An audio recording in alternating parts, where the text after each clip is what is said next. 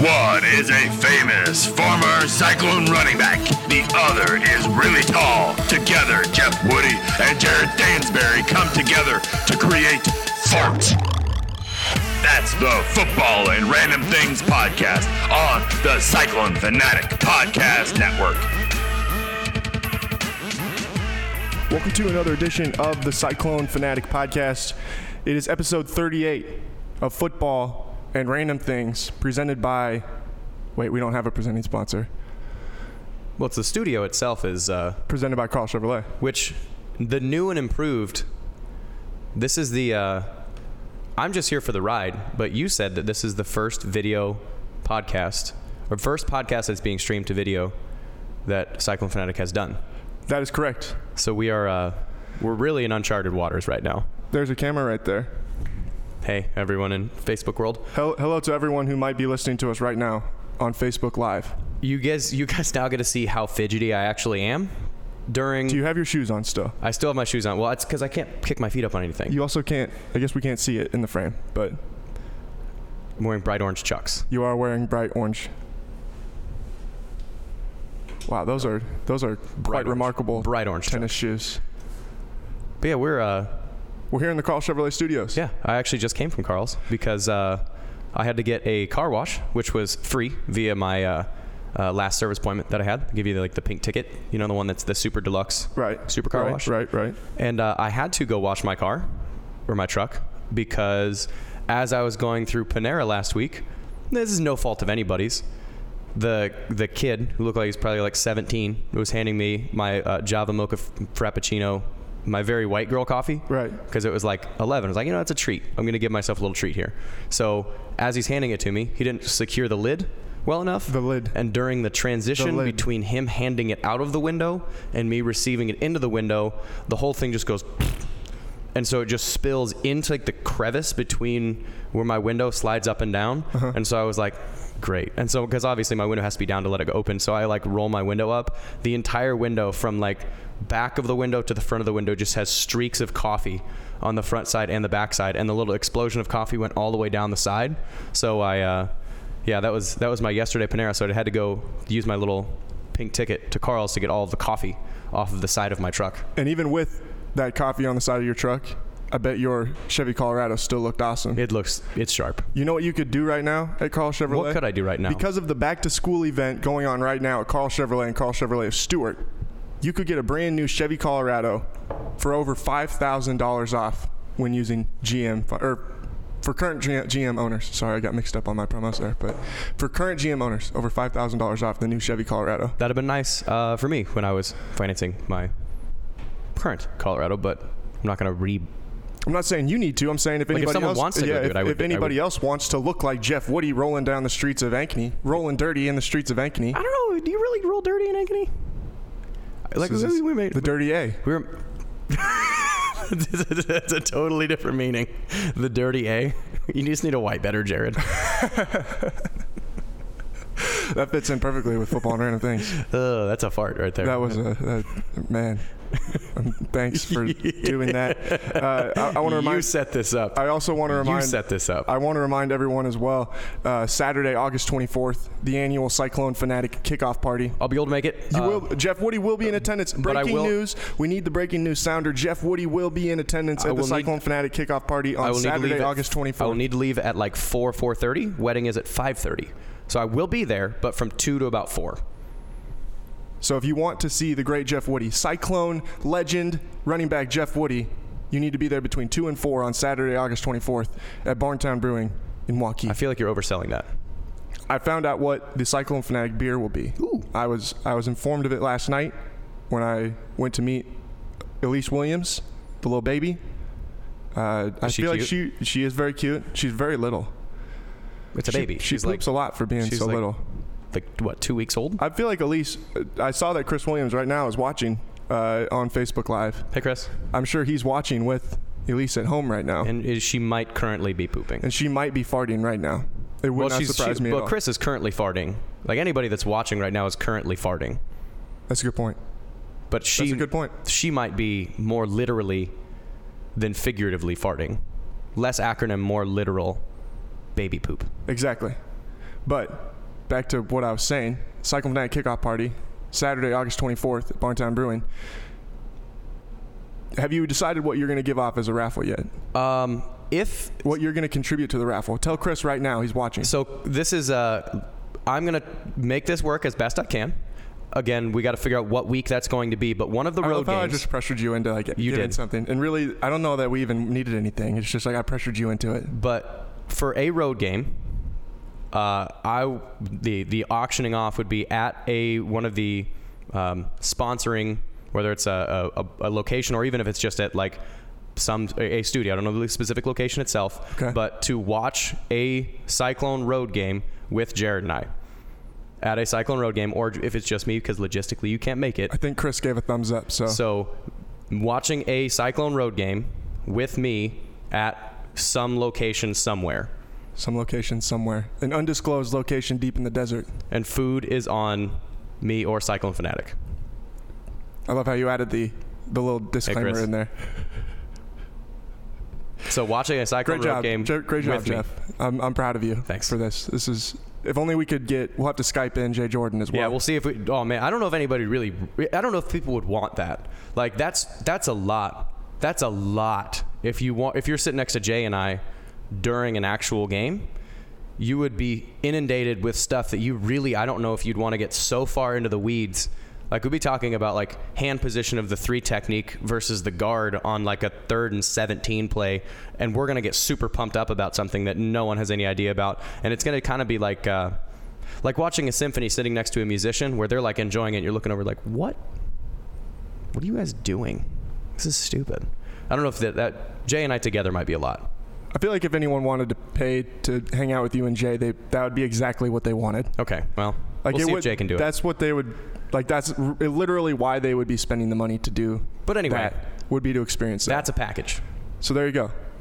We have just inserted Jeff into the into the into the Saturdays program. we got to figure out specifically what road game availability but it is a road game this figure year it out. Yeah, we'll figure Again, it out. we'll figure it out by the time saturday rolls around That's just a Cyclone Fanatic kickoff party Saturday, August 24th at Barntown Brewing in uh, in Waukee.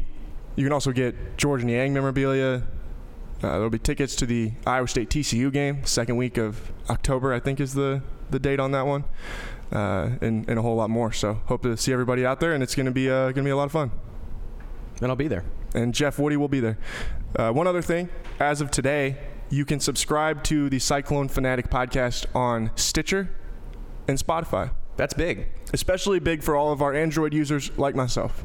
well you are just now a new recent you're a recent android user Yeah, and I don't use either one of those. But if I did, because I use Android, it's easier to use other apps like that. I would use one of them as I could potentially use. well spotify's nice because i can i have a smart Switch TV. right from your music to the. Right, and I have a smart TV, so I can play it. I can stream it on my TV. So while I'm, you know, I can listen to you and Fitz Yeah. when I'm like just doing the dishes or something like that, and just throw it through the speakers in the TV. Or on Amazon Alexa. Neat. If you have a, an Amazon Alexa, you could say, "Hey Alexa, play the Cyclone Fanatic Podcast Network." I wonder if you just turned on any, turned on any Alexas across the room. I hope that I did. That would be that would be cool. One uh, last thing that I'm gonna say for right now, if you like the shirts that Jeff and I are wearing right here, you know, you see their uh, Cyclone Fanatic apparel, especially that one. I like that shirt. It's one of our new ones. You can get those at teamcloset.com slash Cyclone Fanatic. All kinds of cool stuff. Why are you looking at me like that? 'Cause we're Is that a Cyclone Fanatic hat? This is not a Cyclone Fanatic hat. Oh, I was gonna say you could also show off your hat and be a model for us. I could, but I didn't. Okay, what are we doing today, Jeff? Uh, we are doing a game by game prediction slash mini teeny breakdown. Way too far ahead of time. What the season starts next week. We'll talk about Northern Iowa next week, and then we're gonna do our we're doing our game by game predictions today. We're Right, getting on like- the record. But like, well, we're getting, we're getting on the record now, but like things are going to change by the time we get down the road. So like, this is the way too early first gut reaction. no, there will be no injuries. Everyone has immensely every team, all, improved. all Big 12 teams are going to mm-hmm. be healthy all the way through. well, no, no, no, none of them will be healthy. Iowa State will have not a single injury the entire season. You're welcome. So yeah, that's what we're doing today. Yeah, game by game. Game by game. We're gonna take a quick break. We'll be right back with our game by game predictions from this season in Iowa State football 2019 on the Cyclone Fanatic Podcast Network. Right now at Flooring America, Save store wide on beautiful long lasting floors like high performance Resista carpet and waterproof luxury vinyl. Plus, buy with 30 months interest free financing now at Flooring America. Welcome back to the Cyclone Fanatic Podcast. It's football and random things. And it's almost time that we can start putting more emphasis on the f and less on the ert. The art. Not the ert. Well, it's the, I mean, the and is more of a connector. Oh. I don't, I don't place much emphasis on the a. Mo- many times. I mean, it's not an and. Th- it's not an and random things that we're talking about. Random things, just random things. It's a connecting word. Okay, so It's a Iowa State, we're going to do previews for Iowa State football predictions, game by game predictions for the 2019 Iowa State football season. Uh, starting with week one, next Saturday, one week from Saturday, Mm. one Oh week my- following the. Cyclone Fanatic kickoff party, This is so. much August fun. 31st at Jack Trice Stadium, 11 a.m. kick against the Northern Iowa Panthers. This is so much fun that we're actually like you're. You can see it now. Like the light at the tunnel is no longer a light. You can be like, oh look, a tree. Like you can see through the tunnel now. Um, and I think what's going to be ex- the most exciting about this is that there are actually. Um, it's one, it feels sort of like you're going into a basketball season, Right. Doesn't it? Kinda. Where there's a there's at least some expectation that they're going to go out and perform well, rather than going out and hoping that they're going to perform well. You know what I mean? Where there's there's right. there's a different feel going into the season, and so I think what's going to be interesting is starting out with Northern Iowa, who's always a quality opponent, but a team that you should beat. You get to see. Um, what they're going to be, what the content of the team is going to be like. And I would say, I would caution people against, um, you know, let's say Northern Iowa comes out and plays their asses off, and Iowa State wins tw- 24 to 16, something like that, where it's closer than you feel like it should be. Let's not freak out. And if they come out and win 72 to 3 let's not be like oh my god these guys are the the greatest of all time. There are very specific things that they're going to need to do and there are very specific things that are going to need to come along because the next week after that you have one of your stiffer tests of the season um, n- not necessarily the fact that Iowa is the be- one of the best teams you're going to play. It's just I- the way that Iowa plays matches up well against the way that Iowa State plays, Right. and vice versa. So it it's a very it's a matchup that is going to be a lot more telling, um, or a lot more revealing than a lot. So if we're sp- speaking specifically about Northern Iowa, I would think that the the front of Iowa State, specifically on defense, is going to be incredibly difficult for Northern Iowa to move the ball against. Right. So, regardless of whatever happens, I, I feel like the offensive score prediction is going to be a lot less certain than the defensive score prediction, where I feel like, other than maybe a few garbage uh, garbage time, maybe a touchdown or a couple field goals in the fourth quarter, hopefully by the time the lead has widened. I would say if Northern Iowa gets into uh, the Iowa State red zone more than three times with their starters, I would be shocked. So I'm going to say something in the neighborhood of like 13 tops for UNI. And I. And that's not specifically saying, that's not saying that they're a bad team at all, but uh, the difference between usually your uh, I'm going to call them FBS and FC or one one A and one double A just because it's less confusing. The, Right. Between your one A and one double A schools, it's not so much in your skill position guys. Like your skill position guys usually are. Um, uh, more or less the same. Like you, if you can develop a corner, or you can develop a safety, or you can find David Johnson. I mean, obviously David Johnson's a, a, a incredible pro, but you can find good skill guys because guys that are 200 pounds that are kind of fast and athletic, they come. I don't mean to say this loosely, but they come more dime, a dime a dozen. You can find Right, them everywhere. right, it's just right. developing them when you get there. It's really hard to find a six foot four, 315 per pound guy that can move well and also think. So, like linemen, the amount of linemen that a team has usually that's the differentiator between your 1A and 1AA schools. And that's also the differentiator between you look at Clemson and Alabama, which are objectively better than everybody else in college football. Maybe you put Georgia up there, Right. but those two schools are better than everybody else because look at who- they've who has been drafted off of those teams in the first few rounds. D lineman, D lineman, D lineman, D lineman, D lineman, offensive lineman, offensive lineman, offensive lineman. It's those big guys that make the difference between the really like between the tiers of schools. Um, and so Iowa State, their strength now on defense, we've talked about it, is their defensive line. And again, three of maybe your five best players in the team are playing next to each other on the line, and their backups are also really good. So the depth that Iowa State has on defense or on defensive line, specifically in the front seven, is going to make it difficult for Northern Iowa really to get a lot of traction. Right. But it's also the biggest opportunity for. I think the thing that I'm more excited to see is what the Iowa State offense looks like against someone who doesn't know what they're seeing. I'm excited to see. I mean, it's just crazy to think how things have flipped in the last couple seasons. When you think, really, even to that first year that Campbell was here, where Iowa State and Northern Iowa's lines were not that different at the time. At the time, and Yeah. that's what I'm saying. Like it was, it was not that crazy to look at. Like they were not very different talent wise. Mm-hmm. Just the way they looked, they were very very similar. I mean, I think you could even go back to your senior season Yeah. when you guys lost to them and say like, I mean, Iowa State started true freshman Robbie Garcia on the That would or redshirt freshman. That would have been the year after I left. was it? Yeah. No, they. I thought that was the year you guys lost, You and I? wasn't it? In the season opener. That was my first game at Iowa State that I went to, 2013. I tried to block that season out. That was that was your senior season, Yeah. right? Yeah, yeah. I tried to block that season out. That was when David Johnson Yeah. Oh, yeah, yeah, that's right. Was doing David Johnson. Carlos. Anderson was there. Yeah, yeah. As you take a big old sip of coffee. I'm sorry to bring up those bad memories for That you. It was not a fun season. But I'm just saying that's it's crazy to think how much it's flipped. Where I mean, now you're going to look at. I think you'll look at Iowa State's offensive line compared to Northern Iowa's defensive line, and there will be a decided difference where you look at one like if it's a. You take the jerseys off. Mm-hmm. They have gray, black, and white jerseys on. No markings of any kind. You say that team is the FBS team. That team is the FCS team. Yeah. And you can. It's just much more clear of a difference between the FCS and FBS level. Iowa State's got that talent level And I now. think it's even more pronounced again on the defensive side. Right. I think the offensive side, there still are some smaller guys. Like, uh, you know, Olson and Newell aren't the biggest humans on earth. Um, but, But it's crazy to think now, like for them to have a small offensive lineman, he's like 6'3 and weighs 300 pounds. yeah. You know, Yeah. So what? Uh, yeah. Newell's six three, six four, Something like two ninety five, Yeah, two ninety. yeah. And he's the he's the little guy of the bunch. So yeah, it, it the the lines are a pronounced difference. Um, and, and the other thing again, this will also be the first time, and I don't know when they. I would think just because of the personnel that they have during the season, I don't think that they're going to scrimmage live with the quarterback ever um, during fall camp, and I don't think I they wouldn't think so. probably ever scrimmaged live in f- spring ball with a live quarterback. So this is the first time that Brock could actually receive a hit. Um, and again, that's the instances where he has not necessarily struggled, but his instances where he needs his biggest amount of improvement are in the pocket when there's when it not necessarily when the pocket starts to crumble, when it's not perfect.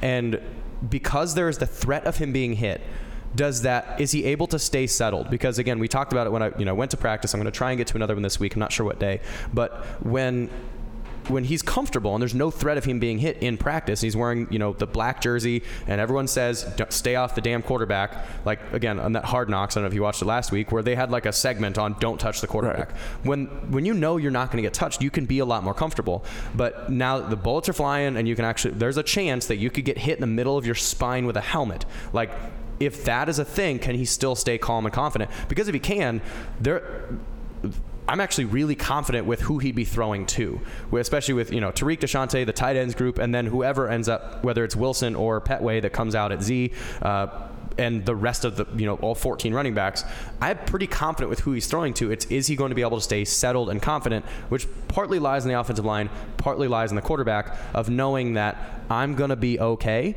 if I step up in the pocket or if I move slightly to the right to just avoid this rush. Um, so that's a thing. I, I think biggest thing is does the offense. Um, does the offense look and i don't so like a, a an example is like the not necessarily the Mike Leach Texas Tech offense, but I'm trying to think of a, uh, an offense like Oklahoma when they start going really fast. That kind of it's almost frenetic where Right. they're or Oklahoma State is usually a, a team like this where they get going and they get a you know a seven eight yard play and all of a sudden it's full throttle down. You're like oh shoot we're moving now and it feels again frenetic. This offense should never feel like that. And I, they might go fast. I'm, I'm sure that's in the playbook. They might go fast, but this offense is not built to be like, all right, let's go fast, fast, fast, fast, fast. It's going to be, are we smooth, calm, collected? We're not. It's not going to be, you know, Kansas State where they're wearing it down to like three seconds in the play clock, but it's also not going to be one where they're going to snap it with 22 on the clock. I like the way that just the past couple years, you see where sometimes they go fast and sometimes they will go slow. Mm-hmm. And you do and they mix it modulate up. Yeah, yeah. they You- mix it up a little bit. You want to modulate pace, and I think again, this offense should never feel frenetic, Right. Because if it feels frenetic, then it's going to feel out of control. Yeah. And especially with a quarterback who, let's again, let's be honest, he's still too, he's still young. I don't think he's 21 yet. So like, congratulations, he can't legally go buy a beer on Welch to celebrate a win. So he's still a really young quarterback. So with a young quarterback, can you keep him confident, composed? Like think about yourself if you're golfing like if you're golfing and all of a sudden you go around the next turn and there's like a freaking lion that's on the course are startling. you are you are you going and then that lion runs away are you going to be okay shooting your next shot or are you going to be really tight and uncomfortable potentially playing now granted if you see a line on the course and you continue to play you're really dedicated but that saying can you keep your heart rate down because that will make you play better so again while he's got the bullets flying while the offense is going to have to be facilitated through him can he stay calm confident easy smooth that's kind of my biggest question for the offense is does it feel helter skelter? Does it feel out of control? Or does it feel like this is what we're doing? We're moving down the field. All right, I'm going to take Iowa State 38, Northern Iowa 10. I'm going to say something like, uh, yeah, like a 37 to 13. Okay. Are, are two, we, how are we, are we this? two Connor Assalley or three Connor Assalley uh, field goals in there? Is that how you get to 37? How do you get to 37? They, does, or does he miss It'd an be- extra point and then get a field it'd, goal? be, it'd be three field goals and four touchdowns. Okay. I like it. Well on his way to the Groza Award. Three for three to start the season. Ass alley. There we go. I'm going to write about Connor Assalley this week. His name is Assalley. Assalley. My last name means boner. I can make fun of last names. Fair enough. All right. Welcome back to, or not Welcome welcome, back back, to? to? I don't know what I'm welcoming you back to. Welcome I, back, guys. That really like had me frazzled. the use of ass uh, and boner within a 30 second span. Really? All right, That's what's, of all the things both of I've us- said over the past month or Both of us years. have Iowa State starting off 1 0 with a win over Northern Iowa, a decided win over Northern Iowa, dominant win. yeah. Comfortable. I assume they'll win the bye week. Everyone always wins a bye week. Always wins the bye week. That brings us into a September 14th clash at Jack Trice Stadium between Iowa State and Iowa. This one's going to be fun. This one is going to be fun. This one's going to be fun. So, We're- mentioning yeah. before, um, the way Iowa plays matches up well against the way Iowa State plays. And the way that Iowa State plays matches up well against the way that Iowa plays. It's a very, I mean, it's one of those like yin yang things where what one's good at, the other's bad at, and what one's bad at, the other's good at. Um, the big the big equation here, not the big equation, the big question mark, potentially the best player in the Big Ten is is wearing 94 for the black and gold. He is a damn good football player. AJ Epenesa is a damn good football player. It's he's one of those guys that you have to account for all the time. If he's on the field, if he's at right side, left side, if it's third down, if it's first down, no matter what happens, you have to know where he is. He's like a college football equivalent of like Khalil Mack. Oh, for sure. It's he will destroy whatever game plan you have. If you get to a situation where you're third and thirteen, good luck. Right. You have to stay. Again, you have to know where he is all the time. Iowa State has two guys that are pretty good. I think Bailey and Uwazurike. I think we've talked about are really, really good. But this guy's a, it's a different level of good. Um, so the big thing with that is and Iowa State uh, Iowa's again where their strength is always it's offensive and defensive line and they always have at least solid linebackers. I don't know what they have coming back for tight end, but they lost two first round tight ends. They're probably going to take a step back, but they're always strong in that position as well. Everywhere else, I don't know really what they've got of quality. Right. I mean, it, Quarterback is quarterback is good, but he's Yeah. also good in this. He's only good. Um, he's not a guy that you're gonna take notice of in my mind and be like, "Damn, look at how much he took over that game." You look at him and you go, "Damn, look at how much physical talent he has." It's a difference, you know. Like you, when you watch. Like the, ex- the example that comes to mind is like you watch Josh Allen throw a football and you're like, holy hell, he can throw a ball. looks good in shorts. And then, but then you watch, and just even just the way that he throws the ball. Yeah, but then you yeah. watch like Russell Wilson, and you're like, he just doesn't miss. That's and I would rather have a he doesn't miss than a, oh my god he can throw a football. So Stanley's potential is and his talent is really big, but a lot of times he'll miss on the execution of that talent, especially when again we talk about Purdy wanting to be not frazzled.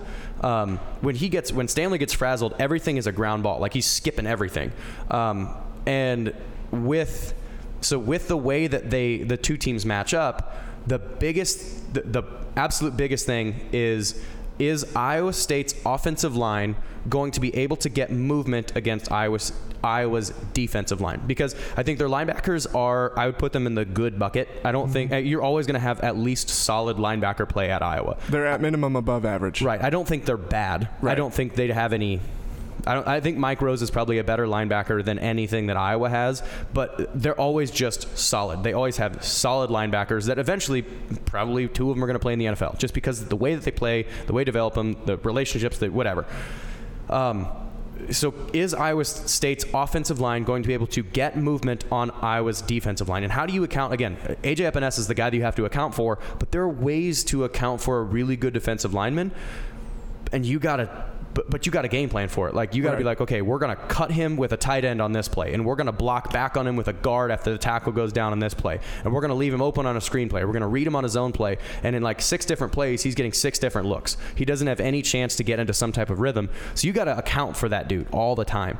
Um, and what what that means is that the other people, if you're thinking about him, the rest of it has to be on autopilot. You can't miss blocks in the front side if you're leaving, you know, if you're back blocking on him with a, you know, a bend, like a tight, you're sending uh, Dylan Soehner to bend back and uh, block Epenesa as he comes up the field. If that's going to be the block that you're sending most of your attention to, the front side of the play has to be perfect. Meaning, if again, if he's blocking right to left, everybody on the right side has to be has to hit their blocks because Epenesa is probably going to slip that at some point. So the front side has to be clean. Um, I think the other side of the ball, Iowa's offensive line's really big. Like, because Tristan Wirf's like 350.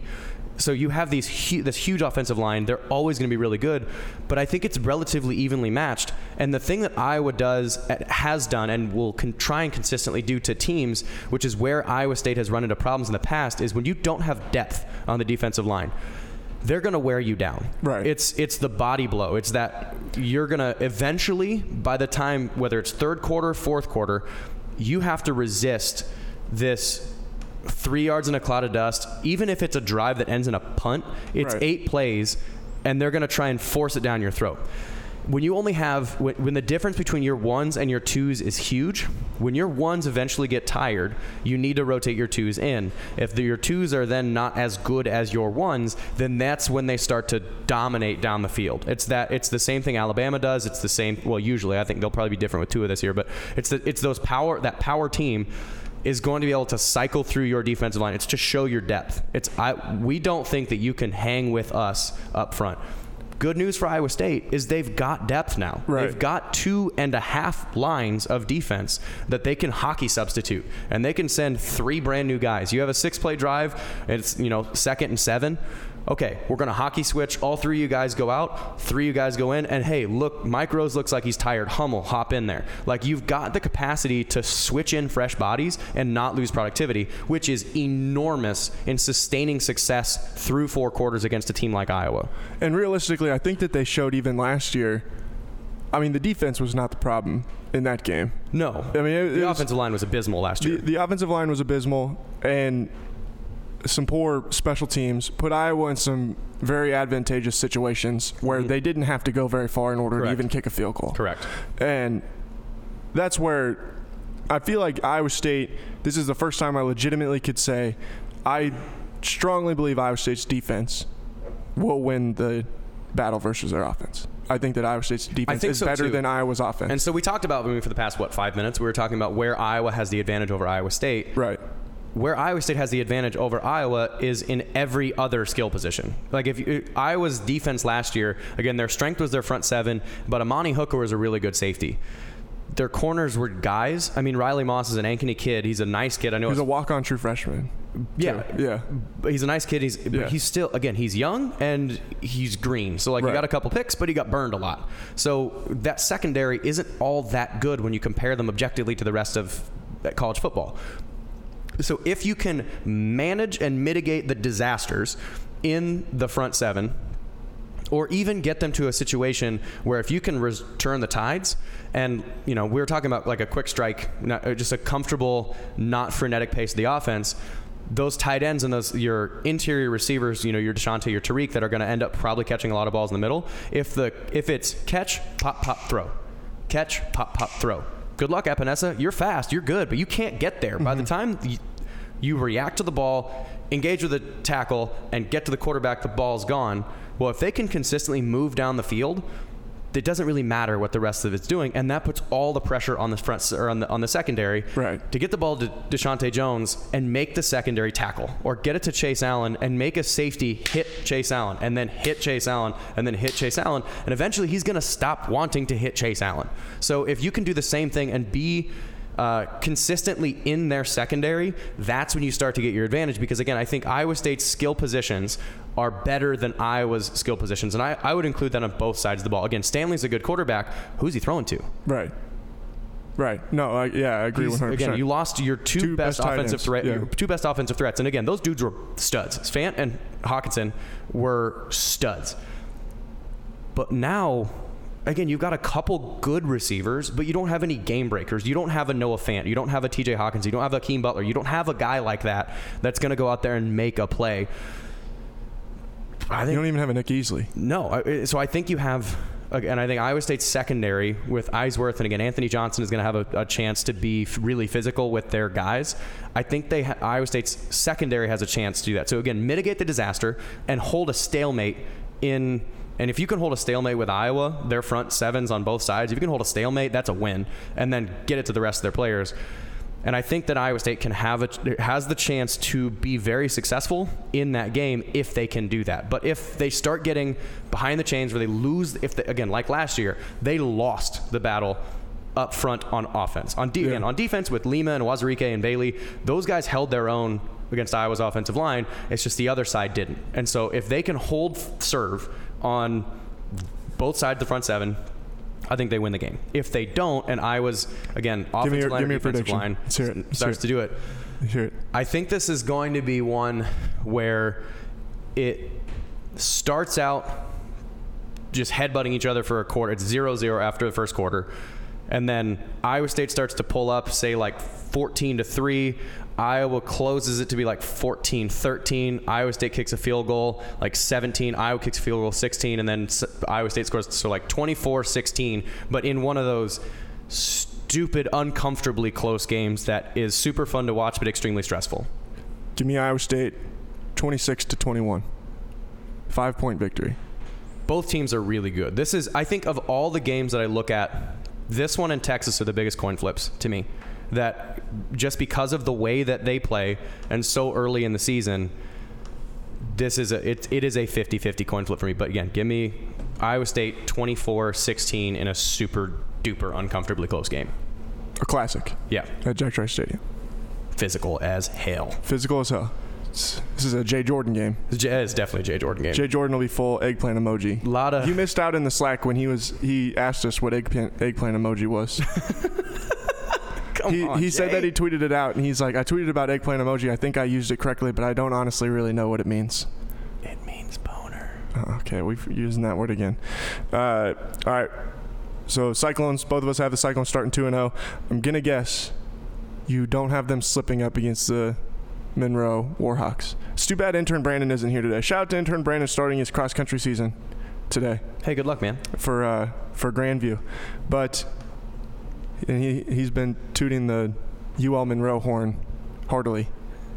This yeah, this isn't going to be close. I don't think this will be a very close That's game. not, no. not going to be close. Yeah, I think you and Could I it- will could it be- be, closer than Devil's you and Monroe. could it be a trap game No. between Iowa and Baylor? No. Both big games. Nope, Nope. nope. Trap games happen when you have most of your reliance upon skill position guys, in my opinion, Okay. because I'm not saying that that's what I thought it would be. I was just saying I was just trying to play devil's advocate. no, um, I, you know, could they trap game and only win it by 17? Maybe, but.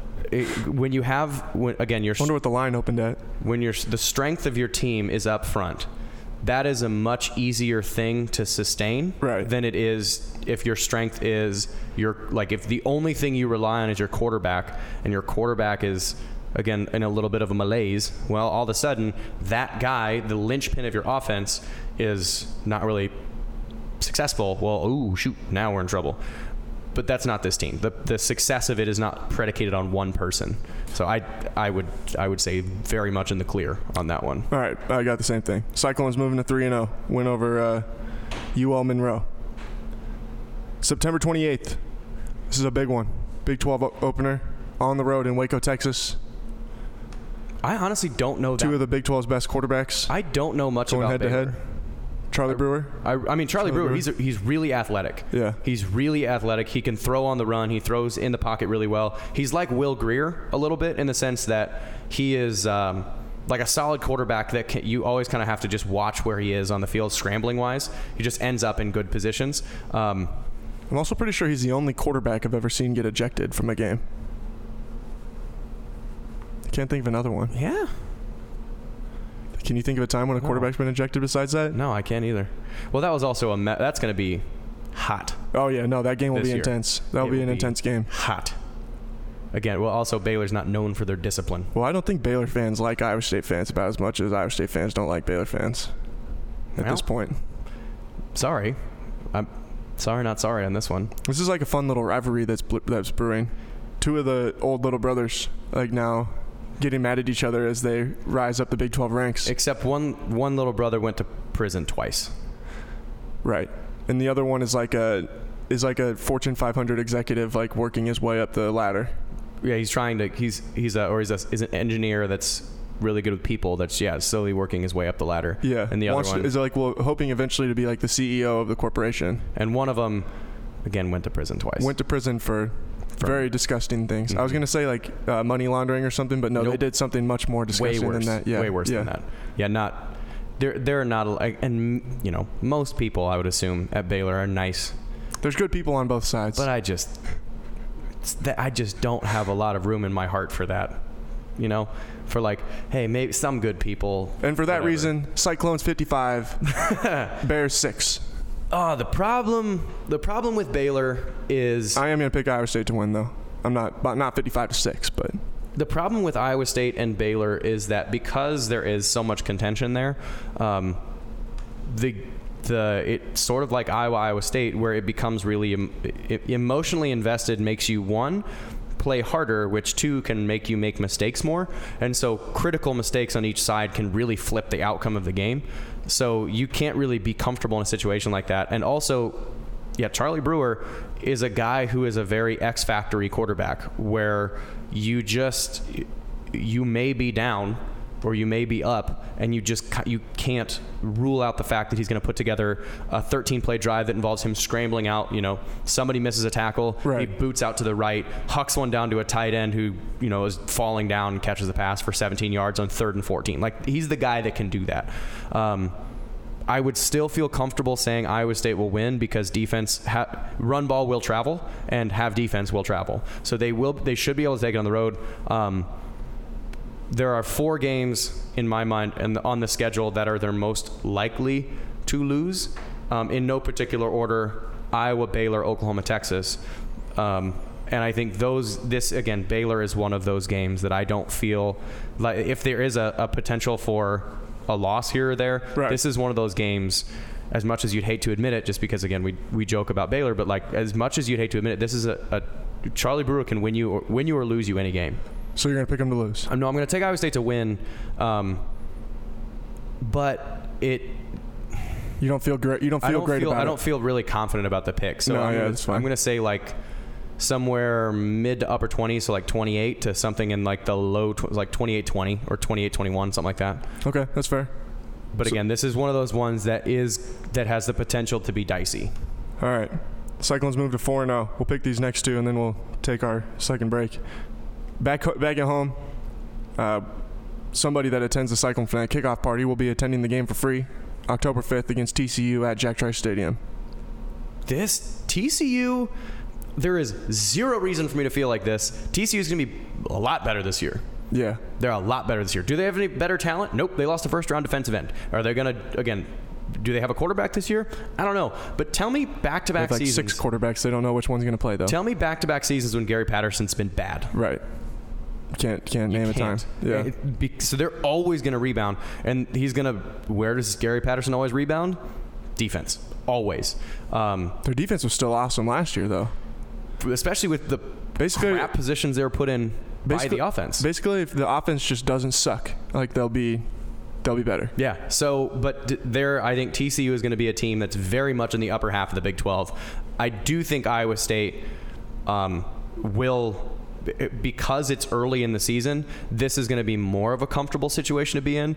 I wouldn't want to be a team that plays TCU in Week 11, Right. Because they will have again. Gary Patterson's a terrific coach. He's going to get them rectified by the time Week 11 rolls around and then they might be dicey. I think again, I think TCU finishes top half of the Big 12, but I'm going to take Iowa State in a, a decently comfortable game, I agree with that. like a 30-17. Max Duggan makes his first career start in Ames, Iowa. I'm calling it right now. Hmm. Council Bluffs native. Mhm. Good luck, son. Cyclones moved to five and zero. Yeah, good luck, son, against the the Cyclone defense. All right, Cyclones moved to five and zero, going on the road to the land of burning couches in Morgantown, West Virginia. They're not going to be very good this year. Jeff, are we about to both pick Iowa State to be six and zero going into our break? Tho- are those? Some of them are probably homer picks, and I feel But like are they like? It's not like we can't justify them the, at some the- level. the two that have the potential, in my mind, the most are Iowa and Baylor. but I think they're both justifiable. They're justifiable. It's You not can- like you're saying like it's not like I'm saying that I'm, I'm picking Iowa State to beat Texas by 30. You know, That's true. And again, have have defense will travel. Right. A defense, a really good defense, is going to keep you in any game. Again, uh, using the reference just because it's easier to point at. There's zero business why Iowa most seasons has any chance in any game. Their offense a lot of times is hot garbage, but usually their defensive line is good, their linebackers are solid, and their secondary just doesn't screw up. Okay, well put that together. What does that? I mean, your Iowa State's defense now really good defensive line, Right. good linebackers, and a secondary that I would say is above average. So, okay, the, the defense is going to keep them in and around every game. So, they're going to have the potential to win every game this season. So, now, again, we're not saying we're going to be perfect and we're going to be like, they're going to win all six games, but eh, they're going to be in a position where they will have their own destiny in their hands because turnovers are going to be huge in games specifically again Iowa and Baylor and honestly TCU might be one of those things too where it's a team that is going to be trying to find their confidence and they're going to be doing I would assume I don't know what their schedule is but I would assume they're going to be at least 3 and 1 by the time they get there that they're going to be trying to find their confidence going to be trying to find who they are and if you give that team um, you know, this is a really gross metaphor, but like you're trying to just hold someone's head underwater. As soon as you give them a chance to breathe, then they have the chance to get their strength back and come back up. Where if you're a team that you know that you have them beat, do not give them a chance to breathe. And that's where a, a game like TCU or a game like Baylor. it- Turnovers would be huge. A big special teams play would be huge. A big missed tackle would be huge. So these all are situations that they're going to be that again flip both ways. But I think again six and zero is not it's not a guarantee. But if you were to look at strict probabilities in each isolation of games, Iowa State should probably have a would likely have a probability to win each one of these games. Yeah. I don't know again what the odds are. Maybe they're a slight underdog to Iowa. Maybe they're a slight like a two and a half point favorite to Baylor. they opened as a favorite as a favorite over Iowa. Okay, so, four like, and a half points. again, that's why I picked five. I was, I was but just really close. Yeah, like yeah. they're they have they will have the chance to win so long as they don't screw it up themselves. right. Um, they're probably favored in all the first six games. One would think for sure Iowa, for sure you and I, if they are favored against Iowa, I would think the rest. If you look down the list, they're going to be favored again. So they're going to be for sure favored against ULM, probably favored against Baylor because Baylor's home field's not worth much. Right. And then TCU will be favored at home, and then And West then on the road at West Virginia. That one's already out too. Yeah, They're seven point favorites in they're going to be favored in all six of those games. I don't again. I don't think it's a stretch to say that. So let's again not say that they're going to be running away with these, and don't be surprised if they come in five and one or four and two. Like that's not the end of the world. right. Specific, They were they were one and three last year, right. So they're they're going to be fine. But again, isn't it? That's right. are Yeah, we going? Are we going to say? Are we rooting it, saying they're going to be six and zero? I I think in isolation, if we pick each one of those games, I would say yes. Wow. When's the last time Iowa State started six and oh? zero? Never. Or was it? I don't know. Because it Has it ever happened? not that people on Facebook Live, if you know the last time Iowa State started six and zero, let us know. I don't think it's ever happened. All right, we're taking a quick break. We'll be right back. Football and random things on the Cyclone Fanatic Podcast Network. We'll uh, knock out these last six games and yeah, knock out these last six games. I'm excited, Jeff. I'm That's a, excited to see a how. pro. That's a pro transition right there. What I. No, my I was trying to delay because the computer kind of like froze up, and I was Oh. trying to. All right, we'll be right back. Right now at Flooring America. Save store wide on beautiful long lasting floors like high performance Resista carpet and waterproof luxury vinyl. Plus, buy with 30 months interest free financing now at Flooring America. Hey, Cyclone fans, it's Chris Williams. You've heard our friends from the Iowa pork producers. They've been coming on here for the last couple of years. I've been telling you guys about them. I've had the great opportunity to meet so many of our state's great pork producers over the last couple of years, and I've learned so much. One thing specifically, I didn't really know this before. I guess I probably should have, but these pigs are raised in environmentally controlled barns that helps farmers care for the pigs. They protect the pigs from extreme temperatures, predators, you know, all that stuff. It is so high tech, some of the stuff that our great pork producers are doing, and they're doing it all to feed our world. And, and don't forget about this so you can have some of that delicious Iowa pork at your tailgates coming up this fall.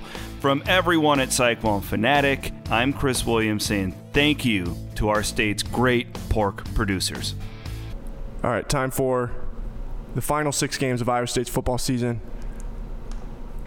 Both of us have the Cyclones 6 0 coming off of a massive win on the road in Morgantown. Brock Purdy throws for eight touchdowns. Cyclones are 6 0 in the top 10 in the country. Yeah, none of the if if condition one happens of Iowa State being six and zero with the schedule that they would would have played, they're at least in the top twelve. Brock Purdy is firmly suppla- or firmly placed himself in the thick of the Heisman race. No, he hasn't. One one spot on the ESPN Heisman watch below Tua Tagovailoa and Trevor Lawrence. Okay, now you're getting crazy. It's one, two, and three. Now you're getting crazy. But they would be. I also think that just because it's Iowa State and a I don't believe you situation, they could be six and zero and be ranked 17th, and another team could be four and two and ranked 12th. They might be higher than 17th in the AP poll that comes out in 12 minutes. But you know what I mean? Yeah. Like, just because it's Iowa State and it's an I don't believe you Yeah. situation. It's sort of like when last year with Wazoo, you know, Mike Leach had them, how many, what, they had two losses on the whole year, whole year, three losses or whatever it was? Yeah. And like, they, were never. 12th. Yeah, they're never higher than 12th. Yeah. And they won the Pac 12. So I no, they didn't. Didn't. Washington won the Pac-12. You're right. But Lost they, in the Apple in the Apple Cup. but they were always consistently at the top. They never really Right. ranked that high just because it's an I don't believe you situation. All right, 6 and 0 going on the road. Cyclones are the hot story in all of college football. Going on the road on October 19th to Lubbock, Texas to take on new head coach Matt Wells I uh, and Alan Bowman. I don't really think Texas Tech stands that good of a chance. Yeah, no, I, Against I see this as an Iowa State win again. Yeah, I it, mm, this this is one of the more I would think comfortable games that Iowa State can play. Yeah, because I feel like they they just won't have the personnel to do anything too drastically different than what they've already been doing. Right, and Wells And- isn't going to be able to coach it as well as Cliff did. And then what Texas Tech does, I think, kind of plays into the hands of Iowa State to an extent. Getting rid of the ball quickly means that you ha- so the def- it mitigates the defensive line a little bit, which is nice, but them getting rid of the ball quickly puts a lot of strain on your secondary and your linebackers to tackle. And outside of a couple games last year, that was Iowa State's strength. Right. It's just open field, open space, getting someone to the ground, and making still a young quarterback, making him earn every single inch that he gets. Right. Where you don't get a, that cheap. Because that's what Texas Tech will rely on a lot is they're going to throw, you know, they're going to read the defense, and every defense has a weakness. They're going to find the weakness that's you know, outside the linebacker, hit the slot receiver outside the linebacker, linebacker overruns it, receiver runs for another seven yards and gets tackled by the safety. Okay, well, that missed tackle caused them seven yards. If you tackle it right there, it's three. So they rely on a lot of mistakes in the back seven or back eight in Iowa State's case. But Iowa State doesn't. They have They quality just don't make that many mistakes back there. Generally Yeah. speaking, they don't make a lot of mistakes back there. Right. I would say this is of the of the the the teams in Texas. This is the one that I feel the most comfortable with because again Baylor, TCU, UT. I don't feel very. There, there's a lot of uneasiness for whatever reason against those teams. Right. Texas Tech is the one that I feel the most comfortable with. Yeah, I agree with that. Cyclones are seven and oh. zero. Yeah. and Iowa State fans losing their minds. Yeah, at this point, every the hype train is at full throttle. Coming And- back home for a homecoming date with Oklahoma State on October 26th. And this is where it starts to get hairy. And is Oklahoma State going to be super, super good? Probably not. Are they going to be bad? Absolutely not. I, I don't want like I, I can see this being the end of the undefeated season, Mhm. but I also think that I just have a hard time picking them to lose at home now. I mean, they they aren't losing at home very often anymore. I I would think that they're so last year Iowa State scored a ton of points because Oklahoma State admittedly underestimated and did not understand what they had Right. when they're playing against Brock Purdy. They do now. And also Hakeem Butler went off in not necessarily went off, but like a lot of the the big down and distance situations that they needed to get Hakeem Butler was the guy that he went to. Yeah. Hopefully by this time, again, it's gonna be week eight, game seven, uh, or excuse me, week nine, game eight. Yeah. They're going to have uh, figured out where their go-tos are, but um, Oklahoma State, their offense is so prolific in the sense that they can score quickly. Right, and they should have a d- better quarterback this year. Re- again, regardless of who's on the field, just the way that they, the way that their offense plays, Yeah, they can score so fast that you can be like, hey, it's a three point game. We're going back and forth. All of a sudden, two play drive, two play drive, you're down by 17. Like, what the hell just happened? And so they have the capacity to do that, that nothing's ever safe. And if you look at what was the last, so they, they won in um, Stillwater, but how many years did they go without beating Oklahoma State before that? Four? it had been since 2011, hadn't it? So yeah, so it's then seven, and Yeah. so it's a it's a matchup that Iowa State doesn't like. But if you think about it, they should have won that 2017 game. They The- did. They did win that game. The one that was a catch that was Yes. or the what? Yeah. Anyway, The disputed that was in dispute. The catch, no They were winning after the third quarter in 2016. That was and then But they still, again, that- completely uh, imploded. one of Coach Pope's favorite phrases: "If ifs and but if if ifs and buts were candy and nuts, what a merry merry Christmas it would be." What year was it that EJ Bibbs went down there and went nuts and they? Uh, Oh, that was another one of the. one-handed. That was another one of the apology letter games. hmm Uh, man, they Oklahoma State's been on like the. They've been a part of a lot of those games. But but again, that's just because it's a bad matchup. Yeah. That and and so they're a bad matchup for everybody just because of how quickly they score and their defense. Their defense, I think, if I if they're running it the same way that they have in years past, I don't know if the coordinators are the same or different, um, but it's probably with the same philosophy with Gundy. They are the biggest roll the dice defense in the Big 12, where they're going to bring the most pressure from all over the place. Now, Todd Orlando at Texas is the most aggressive. Don't get me wrong. That dude will bring pressure on pressure on pressure, but it's way more calculated pressure. It's you can consistently count on where they're going to be coming from. Right. And they just have better athletes. Where Oklahoma State, it's like they're going to bring two safeties, a corner, and drop a defensive end in a zone coverage. You're like, what the hell kind of defense are you running?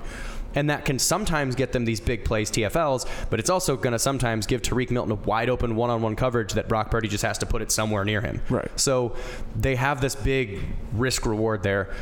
I'm going to uncomfortably say just because the hype train is at full effect and Oklahoma State has this uh, this insane speed with which they can play. I think Iowa State stumbles at home to Oklahoma or to Oklahoma State just because of all the things we talked about before. And at some point they're What do I going to at some point they're going to have a game where that's a dud. Yeah. At some point. You have to go against the probabilities at some point. What do I want to do? What do I want to do, Jeff? Well last I mean last year TCU Yeah. that granted it's a different quarterback different whatever but like that there is if you were look at that objectively from any angle iowa state should have and should beat tcu in that game Right. but they absolutely laid an egg this is my guess is that they lay their egg against oklahoma state I'm picking them to win. I'm going all. I'm Go I'm it. rolling with it because I want to set up the big showdown the next weekend. Well, then they got the bye, so eight no. Oh. I clearly I don't have a justification for a lot of these things. I just, I listen to you give your analysis and then I just make decisions. I'm a decisions guy. I go with my gut. it's a gut Go with my gut, not your brain and I just don't see the And Cyclones losing on homecoming. your gut and your heart losing on homecoming when they're good, trying to be 8 0 going into their second bye week on November 2nd. Win the bye week again. Basically, they're 11 and 0 right now with two bye week wins. Mm. Into Norman, Oklahoma on November 9th in what will would probably be one of probably be the biggest game in college football if Iowa State's 8 0 and Oklahoma is, Oklahoma. is Oklahoma. Yeah.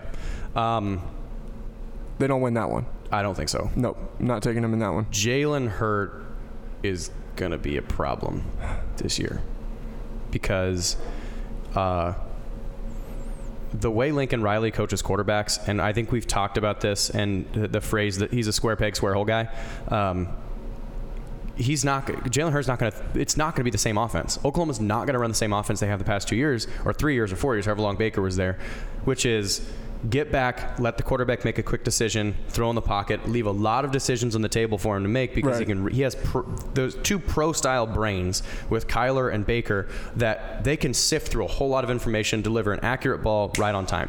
Accuracy is not his strong suit, but what he has over Baker and Kyler is well, not over Kyler specifically, but his ability to run changes everything, and he runs like Sam Ehlinger, like Austin Arnott, Arnott, like Collin Klein. It's big physical. It's your secondary, your safeties, your linebackers. When they run a zone read, it's you have two running backs and one of them just plays quarterback. That's the type of offense they're going to be able to run. Um, and Norman is historically, I mean, again, despite the the win that Iowa State did have down there, Norman is historically one of the hardest places in college football. Yeah, no. Not just for Iowa State, in college football to win at. They didn't win there for 25 years or whatever it 92 was. to 2016 or 2017. 2017. There's yeah. no way that they're winning there two years in a row or two times in a row. It, it's it is a very That's a- difficult matchup. I would say the probability of that is incredibly low. Yeah, and and again, Oklahoma. I think their defense. I, I don't know what they're going to do with their defense though. It, it's got to get better. Well, yeah. It's their, Oklahoma's defense has got to get better. Um, so Iowa State will have. This is not. I see them hanging around. Oh, for sure. Yeah. For sure, for sure. And especially, again, have defense will travel. So, like, you have, they're going to be in the game. It's just closing the door on Oklahoma in Norman. This could be like Jalen Hurts' like Heisman type moment. Could be. Yeah. Where, you- you- he's where he's like I'm the best player in the Big 12, best quarterback in the Big Yeah, 12, I, I, thing. give me the ball. I, I'm going to go make something happen. Yeah. Um, and this is by that time, it's going to be, again, what, week 10? Yeah. Game, well, that'd be week 11, game 10? yeah, something like that. whatever. But it's going to be way nine. down the road. They would have had chances. Lincoln Riley will have will have chances to work through the bumps Right. as to what his offense is going to end up turning into. Right. It's just that what is going to keep Iowa State in the game is, and again, we talked about this. This is in the other side of the coin, where you know Iowa, Baylor, Oklahoma State. Whatever these are, they're not necessarily coin toss games, but they're just they're really close because their defense will keep them in games. Their offense has to then separate them Right. But their defense will still keep them in this game. I don't think Oklahoma is going to blow any. Like I don't think Oklahoma is going to blow Iowa State out. CeeDee Lamb is a really tough matchup, but Anthony Johnson would again have had nine games by this or eight games by this point to get himself again accustomed to handling people. Um, this, I would say, this is Iowa State or Oklahoma by eight Yeah. Yep. in That's solid. in a game where Iowa State is hanging around. Maybe it's a 14 point deficit and they close it to like three, and then Oklahoma spreads it out, and then they close it down a little bit, and they close it out, and then maybe they have a last ditch sort of effort thing to maybe get it to overtime. It just ends up falling short. They're going to be in the game. It's not going to be an ass whooping like it a lot of times has been, like when I went down there. But um, I, I, I don't know if it's really going to. Breaking news sounder. It's my mouth. That's the That's all I got. that's the high point right there. We need a soundboard. I've been pushing for that for for us to be able to have a high point. Uh, for the first time since 1978, the Iowa State Cyclones have been included in the AP preseason poll. At? Number 21. That's nice. That is very nice. That's nice. That's expectation. That is expectation. I'm going to see. I'm going to see if I was in there. I was at 20. Game day's coming to Ames then. They have to, right? I guess we're going to see. I mean, in week three, obviously you can look at the slate, but like in week three, what other top 25 matchup is there going to be unless Iowa just, for whatever reason, Apparently, the AP voters don't love the troops. The egregious misstep of leaving Army out of the top 25 after one of after their best season since like the 50s last year. Todd Monken. Watch out for the Black Knights, man. Todd Monken. You're gonna you're gonna win a lot of football games this year. They will. They might beat Michigan. Really? It wouldn't surprise me. Well, they can beat anybody. That's They what I'm almost beat- saying. they almost beat OU last. Was it last year? I think that was two years ago when it was on. Uh, they had to like stream it. It Mm-hmm. was like on some weird TV channel. And it was Oklahoma had six drives the entire game. Yeah, maybe that was last year. That was last year. Yeah, yeah, Tyler yeah. had it. Yeah, they had Yeah. six drives the entire game. And Kyler was like 10 for 12 passing with four touchdowns. Yeah. And he, it's like, Again, had yeah, six drives and all of them ended in points. Yeah. It's just And Army just like had, Army had like 50 minutes of time of possession Mm-hmm. or something like that. Yeah. All right. So we both have, so you have them at what now? You've got them at 7 and 2, yep. and I have them at 8 and one Mm-hmm. Uh, back home against Texas. I think they win this game Yeah, I think so. Man, I, because this is what. no, I got, I, i'm the- taking them to lose. I'm taking the them to lose. It's uh, November 16th. This will be the f- what the second time in the history of Iowa State, Texas, I think this is the first time ever. because they've They've come north they've in come November. north in November. Yeah. This is it's a real thing. Th- Granted, by the end middle of the second quarter, they're gonna probably be accustomed to it, but. Uh, Iowa State versus teams from Texas in November is probably a significantly better record over the course of time. Again, I have no empirical evidence to prove this yet, but um, over the course of time, that's going to be a, a thing where Texas, the last time they came up here and it was cold, was the shutout game. When, granted, it was, I think, Mack Brown's last season, but it was the shutout game. No, that's Charlie Strong. Oh, it's Charlie Strong. Oh, sorry, Yeah. Charlie Strong. But like it was, it was the shutout game. It was the last Yeah, time it was yeah. cold in Ames that they came up for. When Paul Rhoads came in and said Iowa State shouldn't beat Texas. and then they, or after they already had. After they already had, and then two weeks later he got fired. Yeah. Um, but anyway, so like it's it is later in the season. Yeah. They would be in a position of fighting for that chance to play in the Big 12 championship game. Right. Because I think the teams that are going to be up there are going to be again Iowa State, Oklahoma, Texas, Baylor probably, TCU. and then TCU. I think those are going to be your teams that you're you're fighting for that Big 12 championship spot, and this is going to be a really important game at home, probably a night game by that time. If it's that important, it's going to be a night game, so it's going to be even colder. Um, that crowd is going to be absolutely bananas, and they're going to know what to. Purdy is going to know what to expect because last year. Um, they threw him for an absolute loop. And again, they didn't have Montgomery for a half because he just got done punching somebody. But they threw him for an absolute loop because they just brought pressure and pressure and pressure and pressure and pressure. So now they're going to have an idea of how he's going to have an idea of how to handle that. Um, I think Iowa State wins against Texas at home. Okay. So you've got them to nine and two, or eight and two. Eight and two. Eight and two. I've got them. I've got and two too. I, Yeah. I can't pick them to win. I, just, I think I've, I took too many of the f- The coin flips. coin flips to come in and. Because I mean, at, at that point, I'm gonna have them 11 and one, and I don't know. I just I don't think I could do that in good faith. Uh, at home against Kansas. Any chance? No, Nope. no. That's maybe Les Miles has them better this year than they have been. I find that hard to believe. I do as well. Just the talent's not there. Yeah. Are they? They probably have open scholarships, don't they? Oh yeah, they got a bunch of them. Like, if you want to play college football, go down to Kansas. You can just get yourself a scholarship Oh, they get a commit like every day. because you could play Right. right away. Everybody that everybody they recruit knows that they're going to be able to play. Uh, all Yeah, right, that- so that's, that's we each have them at nine and two. yeah. Cap the season on the road in Manhattan, the House of Horrors. It's- but the vampires, the vampires lair. But the vampire's been slayed.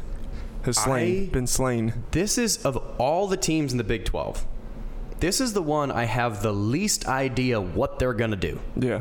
Kansas State, because Klieman plays that same slow as hell, and I say this in the most complimentary way possible, boring as shit. They don't do anything that's flashy. They don't do anything that's crazy. But how many rings does the dude have? Six? Yeah.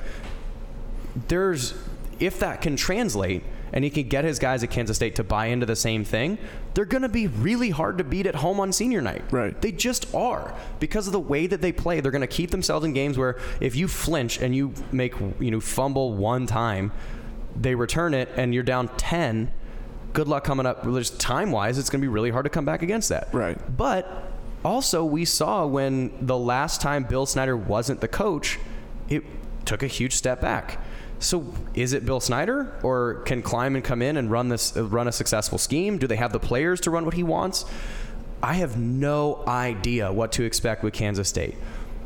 But I will say, because of again, this is totally not mathematically true. If you flip a coin 10 times, it could come up on heads 10 times. The next flip does not is not predicated on the last flip. So this game is not predicated on the past seasons. But Iowa State last year won in again miraculous fashion. But they won last year and they hadn't won for how many years before then? Like 9. Mm-hmm. That rivalry is too even in my brain to again, this is against math. So it's that rivalry is too even to not have it switch back and have these ridiculous fortuitous bounces that Kansas State got to not go towards Iowa State. Yeah. So I think this is some absurd fluke play where like it bounced off three Kansas State players' helmets and then um, you know Speedy catches one and returns it back for a touchdown or some ridiculous crap that happens. I think Iowa State wins it and they get themselves to play in the Big 12 championship game but it's going to be a bonkers game. Yeah, I think it's going to be a really close close game. Iowa State wins. You say they do go to the Big 12 championship I think they game do go to the at 10 and 2 game. I think they do. Clinch the first 10 win season in program history in the program's first berth in the Big 12 championship game. And assumably, assumingly against Oklahoma. Yeah, and they lose against Oklahoma again. Lose against Oklahoma again. Yep. Does Oklahoma go to the college football playoff? Yes. Do you know what that means? What? That would probably mean that Iowa State would go to the Sugar Bowl. New Year's Six, somewhere. Iowa State would probably go to the Sugar Bowl. I would go. Yeah. I would be there. If Iowa State was playing in the Sugar Bowl, yes. I would be there. I would hope you would be there. I am pretty sure Could you half of the popula- population of the state of Iowa would be in New Orleans on New Year's Day. If that would happen, that place will be bled dry. As wet as that city is, it would be bled dry. That's what I'm saying. All the cyclones that are down there. New Year's in New Orleans for people from Iowa. oh, that's nuts. Get playing against whoever lost to Alabama in the SEC championship game. Probably Georgia. Unless it's or someone else. Around. Yeah. Unless Georgia beats Alabama, which is probably unlikely. No, it's actually Georgia's going to be good. I think. I don't. I still don't have a ton of confidence in Tua as to be like a super high level quarterback. Jeff, what did we just do? Expectations. We just we should put Iowa State in the Sugar Bowl. But and so okay, so like this is gonna be one of those like uh, fan board trash talks from the other teams. Are like, oh, these two homers from Iowa State picked them to go to the Sugar Bowl. Like, okay, yes, is it probably homer picks? Yes, but again, if you look at each one of these in isolation, each game number one, isolation versus game number two, isolation, game number three. We talked about it. Their first six weeks, which is probably the the you know they're pretty balanced the front half back half. It's a pretty balanced front half of the schedule where Iowa and Baylor are their tougher games. TCU at home is not going to be easy. Right. They're going to be favored in every single one of those games. And so the favorite if again the, if Vegas has something to say about it what's the the over under on wins? Nine and a half? Eight and a half? Uh, eight.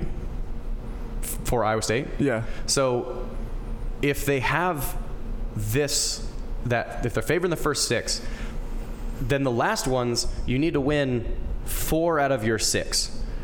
And so you just have to pluck off, let's call four of like four tough games would be at Kansas State, Texas, Oklahoma, and Oklahoma State are your four what I would consider tough games in that back half.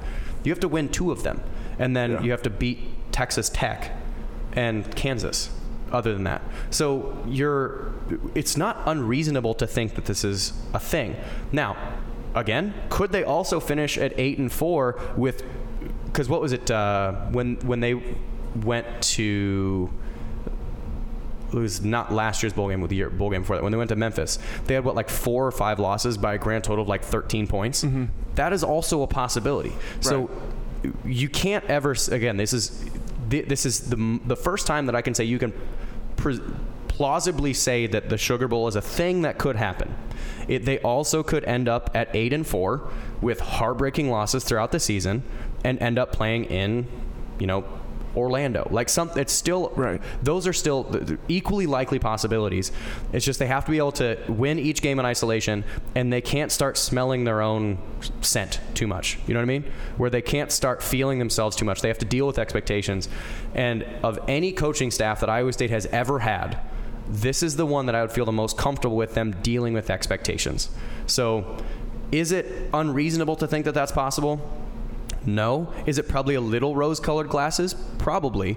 But this is the first time where you can say, as you go through them, and again, take, taking the cardinal color glasses off and looking at them strictly through Vegas odds or probabilities of just one game at a time, that's not super unreasonable. That's not, it's not so impossible to think that that's going to happen. All right. We did it. There's only one more fart until we actually play. Can't wait. One more fart. Can't wait. Can't wait. Okay, Bart. Thanks to everybody who's listened to today's episode of Football and Random Things. Thanks to everyone who's tuned in on Facebook Live. We hope you guys enjoyed this. The set will continue to improve here. We have two jerseys that currently are in the process of being framed. Hmm. One is not mine. Neither one of them is yours, actually. Not mine. We don't want to. We don't That's want fine. your jersey.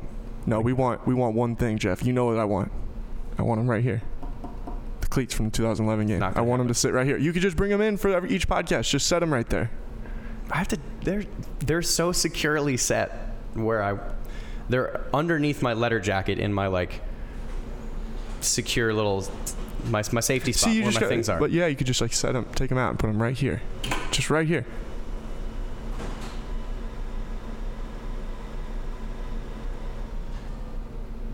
How about we find we'll- come up with a a condition for how for them staying out here, or like Maybe like the week of the Oklahoma State game, you bring them in. or like if Iowa State wins Every week they they stay. every every week they win. They, it's not necessarily have to be a streak, but like if they win, cleats come out.